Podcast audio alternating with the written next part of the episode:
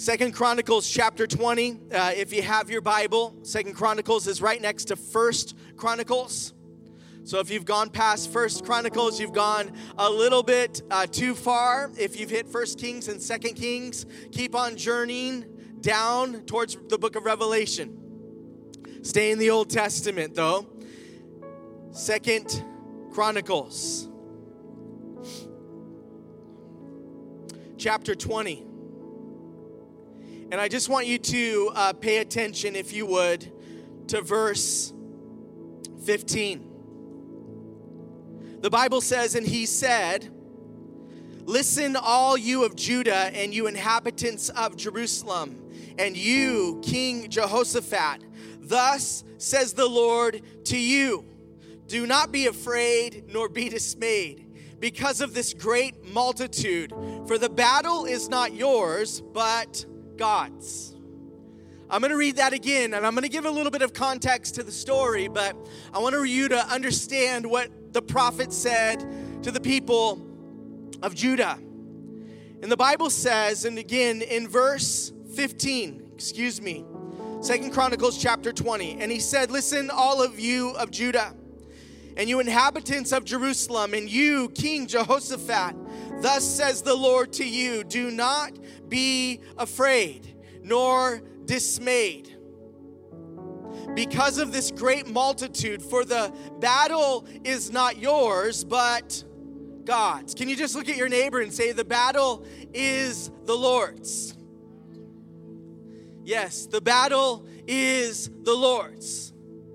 This is how I fight my battle. Okay, that's when I sing, then you sing. We, we got to participate in this today. We're going to participate together. This is how I fight my battles. Come on. This is how I fight my battles. Yeah, there you go. This is how I fight my battles. Oh, it's easy to sing that, isn't it? When you're inside the sanctuary. It's a whole nother thing to sing that when you're inside of your own struggle. It's easy to come into a cafeteria where we've made it look like church a little bit and sing that in the midst of a church gathering, but it's a whole nother thing when the church scatters abroad and you feel like you're left all alone, where you feel like you're singing that song by yourself. It's one thing to sing that song alone. It's a whole nother thing to sing that song together. There is power when there's one heart of worship. But I want us to understand that when it comes to worship, worship is not just about what we see now, it's about what we see in Him. We have to understand that when it comes to this area of worship, that when you're fighting your battle, it's not the elements of worship that are awesome. It's the object of our worship who is awesome. Do you see, when it comes to worship, many of us, we could sing out with one heart in a service of worship. But it's a whole nother battle to sing that the battle is actually the Lord's. Because all that I see is my mother-in-law dying of cancer. All I see are the bills that might not be being paid. All I see are parents who might be getting a divorce. All I might see in my own life is the job that I just lost. All that I might see in my own life is my depression, my anxiety, and my fear that has left me paralyzed. But I want you to know that as you've come into this place, I want you to answer this question. What do you do when you didn't pick the battle? When the battle actually picked you? What do you do when that battle ends up on your doorstep through Amazon Prime? What do you do in your life when it seems like you didn't even want to fight the battle that you were actually put into? Do you see, this man, Jehoshaphat, comes to a scenario in his life as the king of Judah where he finds that he's now in a battle that he did not expect would come his way. And I want to, as we lead into this time of worship and extended worship of who God is, I want us to come to a spot in our lives where we are not too cool to care, we're not too serious to shout, and we're not too proud to proclaim that God is still good. I want us to come to a spot where we're going to respond even when it's not righteous. I want us to come to a spot where we realize the crisis that we're facing does not match the character of God. Do you know what I'm saying? God is still bigger than what I'm still facing. So what does that look like for all of us? Well, if you would pick it up with me, if you would, in Second Chronicles chapter twenty. The Bible says that it happened after this, that the people of Moab and the people of Ammon and the others with them besides the Ammonites came to battle against Jehoshaphat. And the Bible says, then some came and told Jehoshaphat, saying, a great multitude is coming against you from beyond the sea, from Syria, and they are in Hazazon Tamar, which is En-Gedi. And notice what Jehoshaphat does. The Bible says, and Jehoshaphat feared and set himself to seek the Lord and proclaimed a fast throughout all of Judah. What do I do when I did not pick the battle? Understand, in context, all of these people are coming up on the backside of King Jehoshaphat. They're not coming front way where Jehoshaphat could see them. They're actually coming behind King Jehoshaphat to surprise him and to attack him. And some of the battles that you actually have been facing right now have been surprising to you, but not surprising to a sovereign God in your life. Some of the things that you have faced in your life have come up on the backside of where you've been. But because they come up on the backside does not mean that God doesn't have your front side and your back of what he will carry you through. What happens when the attack is coming from a place that you did not see? I want you to know what Jehoshaphat did. Notice, if you would, if you're taking note, please write these things down as an act of worship, of one heart coming before the Lord. Write this down. Number one, number one, sometimes to get people to move forward, you have to move yourself. Sometimes to get people to move forward, you're going to have to move yourself. Notice exactly what Jehoshaphat did. The Bible tells us in verse three, and Jehoshaphat feared. Notice this, he's facing this fearful situation. He's surprised by it. And notice what he did. He set himself to run. No. He set himself to leave the people. No. He set himself to leave in a way where he could escape through Netflix. No. He set himself by just scrolling through Instagram day after day after day after day. No, the Bible says that Jehoshaphat set himself to seek the Lord. What does it mean when I'm facing a battle that I do not understand, that's coming on me? Notice this, if you would. Point number one, sometimes to get people to move forward, you have to move yourself. That means in fearful situations, I'm still going to have faith in the situation to set myself in a posture of seeking. Many times when it hits your ears and my ears that trouble is coming, I set myself in a posture of running.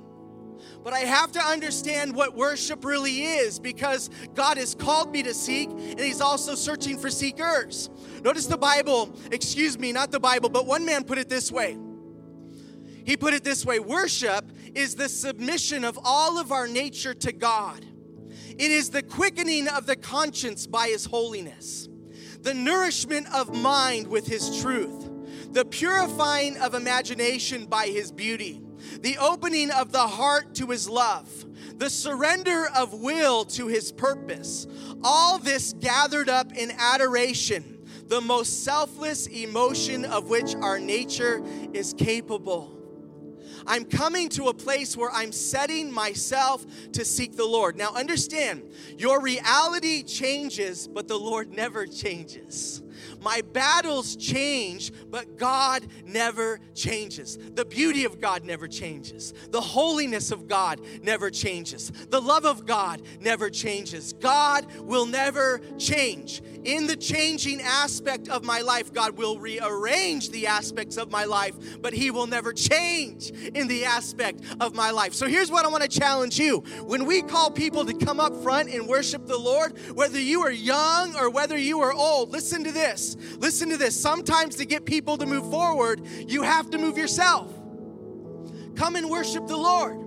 Come and seek his face, whether that's at Bridgetown or whether that's Monday morning in your car. Second thing I want to encourage you to do in worship, if you take note, and that is this: remind, restate, and reset to God why you rely on him. I want you to remind, I want you to restate, and I want you to reset to God why you actually rely on him. Notice, if you would, the Bible tells us that, that Jehoshaphat came and he called a fast throughout all of Judah.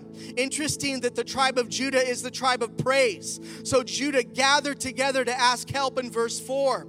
From the Lord and from all the cities of Judah, they came to seek the Lord. All of these people, because Jehoshaphat would seek the Lord, are now seeking the Lord. Then Jehoshaphat stood in the assembly of Judah and Jerusalem in the house of the Lord before the new court and said, O Lord God of our fathers. Notice what he prays. I love this. Are you not God in heaven? He reminds, restates, and resets who God is. Are you not God in heaven? What's happening in the valley is never bigger than the God who reigns in heaven.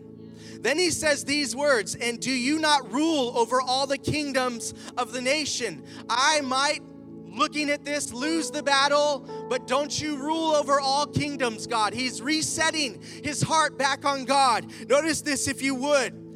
And do you not rule over all the kingdoms of the nations, and in your hand is there not power and might, so that no one is able to withstand you? Are you not our God? Are you not our God? Jehoshaphat says, notice this if you would, who drove out the inhabitants of this land before your people Israel and gave it to the descendants of Abraham, your friend forever. And they dwell in it and have built you a sanctuary in it, in you, in for your name, excuse me, saying, if disaster comes upon us, sword and judgment and pestilence or famine, we will stand before the temple and in your presence, for your name is in this temple, and cry out to you in our affliction, and you will hear and you will save. And now here are the people of Ammon, Moab, and Mount Seir, whom you would not let Israel invade when they came out of the land of Egypt, but they returned. They turned from them and did not destroy them. Here they are, rewarding us by coming to throw us out of your possession. Notice that, if you would, which you have given to us. O our God, will you not judge them? For we have no power against this great multitude that is coming against us, nor do we know what to do, but our eyes are upon you. This is what I want you to do in your battle. I want you to rewind. I know now on our screens we could rewind ten seconds, ten seconds when we're watching something, ten seconds, ten seconds. I want you to rewind. I want you right now to tell someone sitting next to you, what did God do in your past? Tell them right now, what did God do in your past? What did God do in your past? What was it that you look back on that was a memorial that you said, God, you spared my job. God, you saved my soul. God, you provided for me. I remember when my dad lost his job, someone knocked on our door and ran, but they weren't just knocking to run. They actually left tons of groceries at our doorstep. God provided. God provided. And in moments where the battle is strong, we have to reset and restate and rewind. Who is God? Who is God? Because what happens in my life, if I don't rewind, sometimes I don't go forward. Because I don't memorialize what God has done. If I don't remember what God has done and I memorialize what God has done, it's hard to have movement in my life. Because he was faithful then and he will be faithful then again. Do you see what God is doing? Restate that and remind yourself and reset yourself of what God's doing. Look at verse fourteen. Then the Spirit of the Lord came upon Jehaziel, the son of Zachariah, the son of Benaiah, the son of Jehilel, the son of Mattaniah, a Levite of the sons of Asaph, in the midst of the assembly. Now, this would be something that normally we would just want to just pass over. Oh, this is just something we want to pass over. But here's what I want to remind you. When you're in your battle right now, remember this. Why did God give all this genealogy? Because his faithfulness exceeds my generation. Write that down. His faithfulness exceeds my generation. It wasn't just with, with Zachariah. It was now with Benaiah. And now with Benaiah, now we're moving forward to a place where God's faithfulness will exceed your generation. God will not let you down. He will always lift you up. This is how we're going to fight our battles. Notice this. Number four, if you're taking note, notice number four. The Bible says to us, notice this.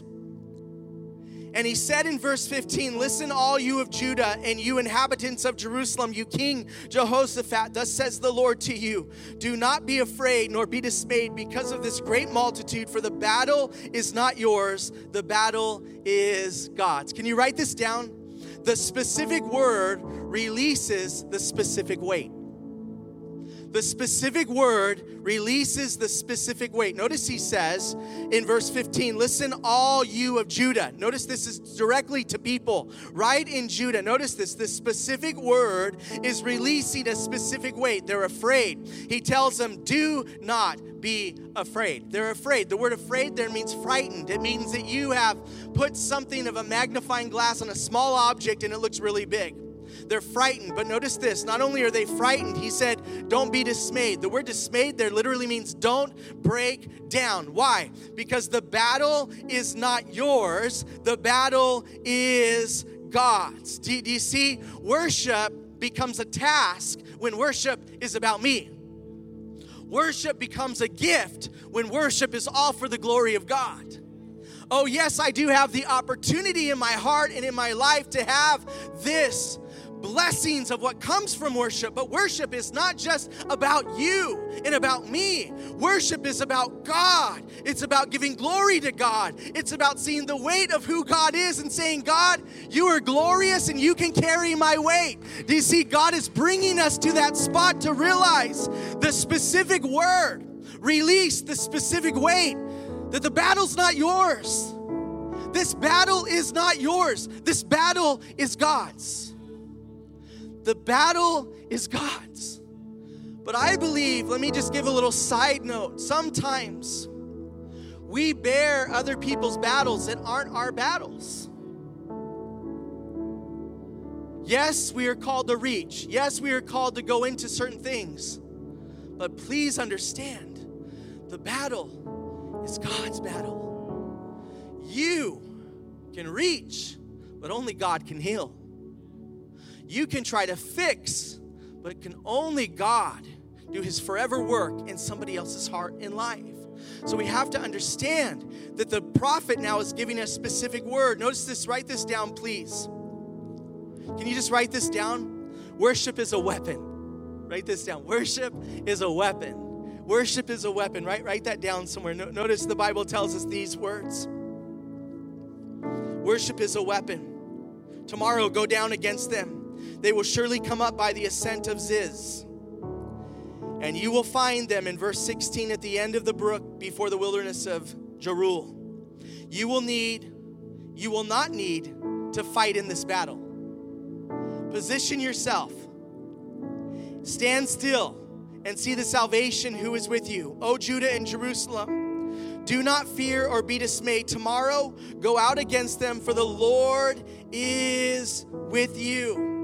Notice this. And Jehoshaphat bowed his head with his face to the ground. And all of Judah and the inhabitants of Jerusalem bowed before the Lord, worshiping the Lord. They have this army coming on. And you think that they would gather all of the men to come fight together, but they didn't gather all the men to fight together. God said, gather all the worship leaders. I want you to pick all the worship leaders. And here literally Jehoshaphat is like this. If I can give you a visual illustration, Jehoshaphat is face down before the Lord, worshiping God. He's face down. Now, his face could have been lifted up the whole time. As it was lifted up the whole time, all he would have seen was the armies coming towards him. But because his face is down, God is lifting his perspective and his heart and his eyesight, not to live by fear but faith. And sometimes, sometimes in our lives, I am overwhelmed by things. But you don't have to go higher. You actually have to go lower. God wants to lift you to a place where He will be the lifter of your head. He will be the reconciler of the relationship. He will be the one. You have to come face down before the Lord. No, I want to go face to face with you in a battle. Jehoshaphat didn't choose to go face to face. He went face down before the Lord. He did not have to argue his case. He did not have to have convincing words because he had a sovereign God. And because he was face down, he laid out this example before all of Judah to follow into and to follow after. That this will be a moment where worship becomes my weapon. Notice, if you would, the Bible says these words.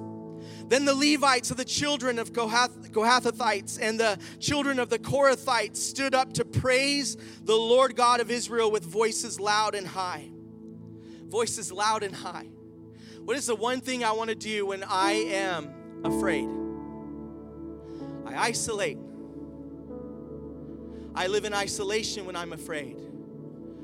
God called them to live in declaration when you're afraid.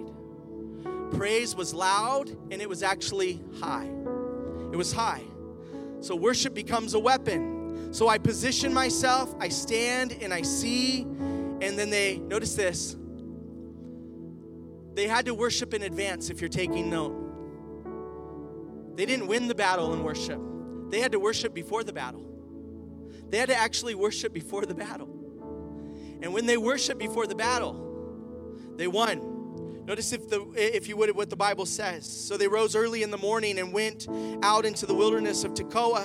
And as they went out, Jehoshaphat stood and said, "Hear me, O Judah, and you inhabitants of Jerusalem, believe in the Lord your God, and you shall be established. Believe his prophets, and you shall prosper." And when he had consulted with the people, he appointed those who shall, should sing, excuse me, to the Lord, and who should praise the beauty of his holiness. As they went out before the army, they were saying, this is all they said, "Praise the Lord, for his mercy endures forever. Praise the Lord, for his mercy endures forever." This is how I fight my battles. This is how I fight my battles. This is all they were singing. Praise the Lord, his mercy endures forever. Praise the Lord, his mercy endures forever. With one heart of worship, praise the Lord, his mercy endures forever. I would think they would sing about the power of God, the justice of God, the judgment of God, but they were singing about the mercy of God, that God would hold back and deliver them. Praise the Lord, his mercy endures forever. Closing with this, if you would. What does worship really mean for us? It means this. My hands are up to the Lord, so my hands go out to people. That's worship. Worship is not just what you're going to sing. In the end, our worship is more about what we do than what we actually say. Because if you're singing something that's not bringing you back to the foot of Jesus Christ, something's wrong. And being at the foot of Jesus Christ, you realize that you actually have a heart for people. But sometimes we get this idea in our lives where we have come to a place in our lives where we think worship is us. We're we're just sanctified and and uh, we're just sanctified. Just stop right there, if you would. We're just sanctified. And what happens in our lives, if you can just turn and face everyone, what happens in our lives because we are sanctified and we're saved, man, I'm pure before the Lord, man. I, I, my worship is, I'm just, I, I'm caught in my own worship bubble. But what happens when someone's depressed, when someone's battling anxiety, when someone's in fear, when someone can't sleep at night? You know what, man? You know what? I got you, man. I got you. I have enough faith for the both of us. This week, you can call me at any time. Call me at two in the morning. Call me when you need me the most. I'm going to pray for you. I'm going to seek my heart. It's going to be for you and after you. I'm going to I'm going to watch what God does in your life. I love you. I love you. And I'm going to see God work in your life. What happens is, is when you walk away from that, it's, it becomes worship. It becomes worship.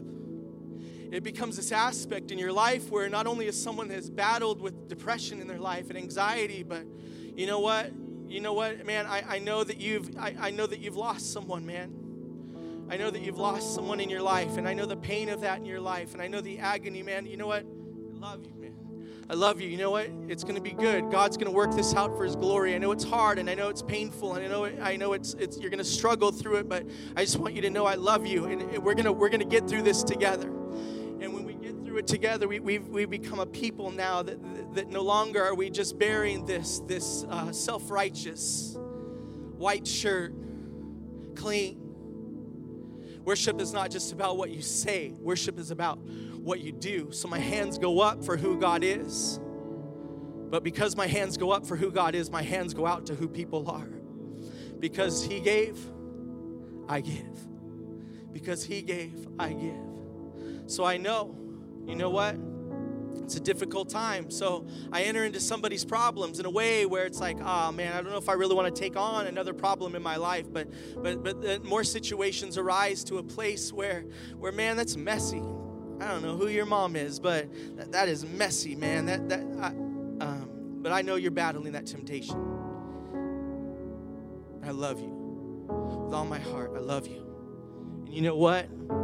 You're battling with that, but I'm going to be the brother that sticks by you. I'm going to be the father that sticks by you. I'm going to be the grandfather that sticks by you. I'm going to be your coworker that sticks by you. And I'm going to be the one that realizes that worship is not just, worship's not just what we say. Worship is what we do. So because my hands are going up to God, my hands go out to eighty foster kids at Five Acres that have been placed in homes and rejected in homes and don't have a place where they feel like they belong anymore. And because I worship God, I don't leave it in this building. I don't leave it in a place where I know and I realize it in my life that, you know what, because of that in your life, you're a battered woman and you're homeless and you're pregnant. There's fifteen of you at this house that you're living safely and protected. I want you to know I'm going to enter into that with the gospel of Jesus Christ and tell you that God's grace is big enough and he can work in this. So I extend my hand. I extend my hand at C S Arts and say, I will clean, I will paint, I will pick up trash. I will do everything that day to reach out my, it's not just what we say. One heart of worship is what we do.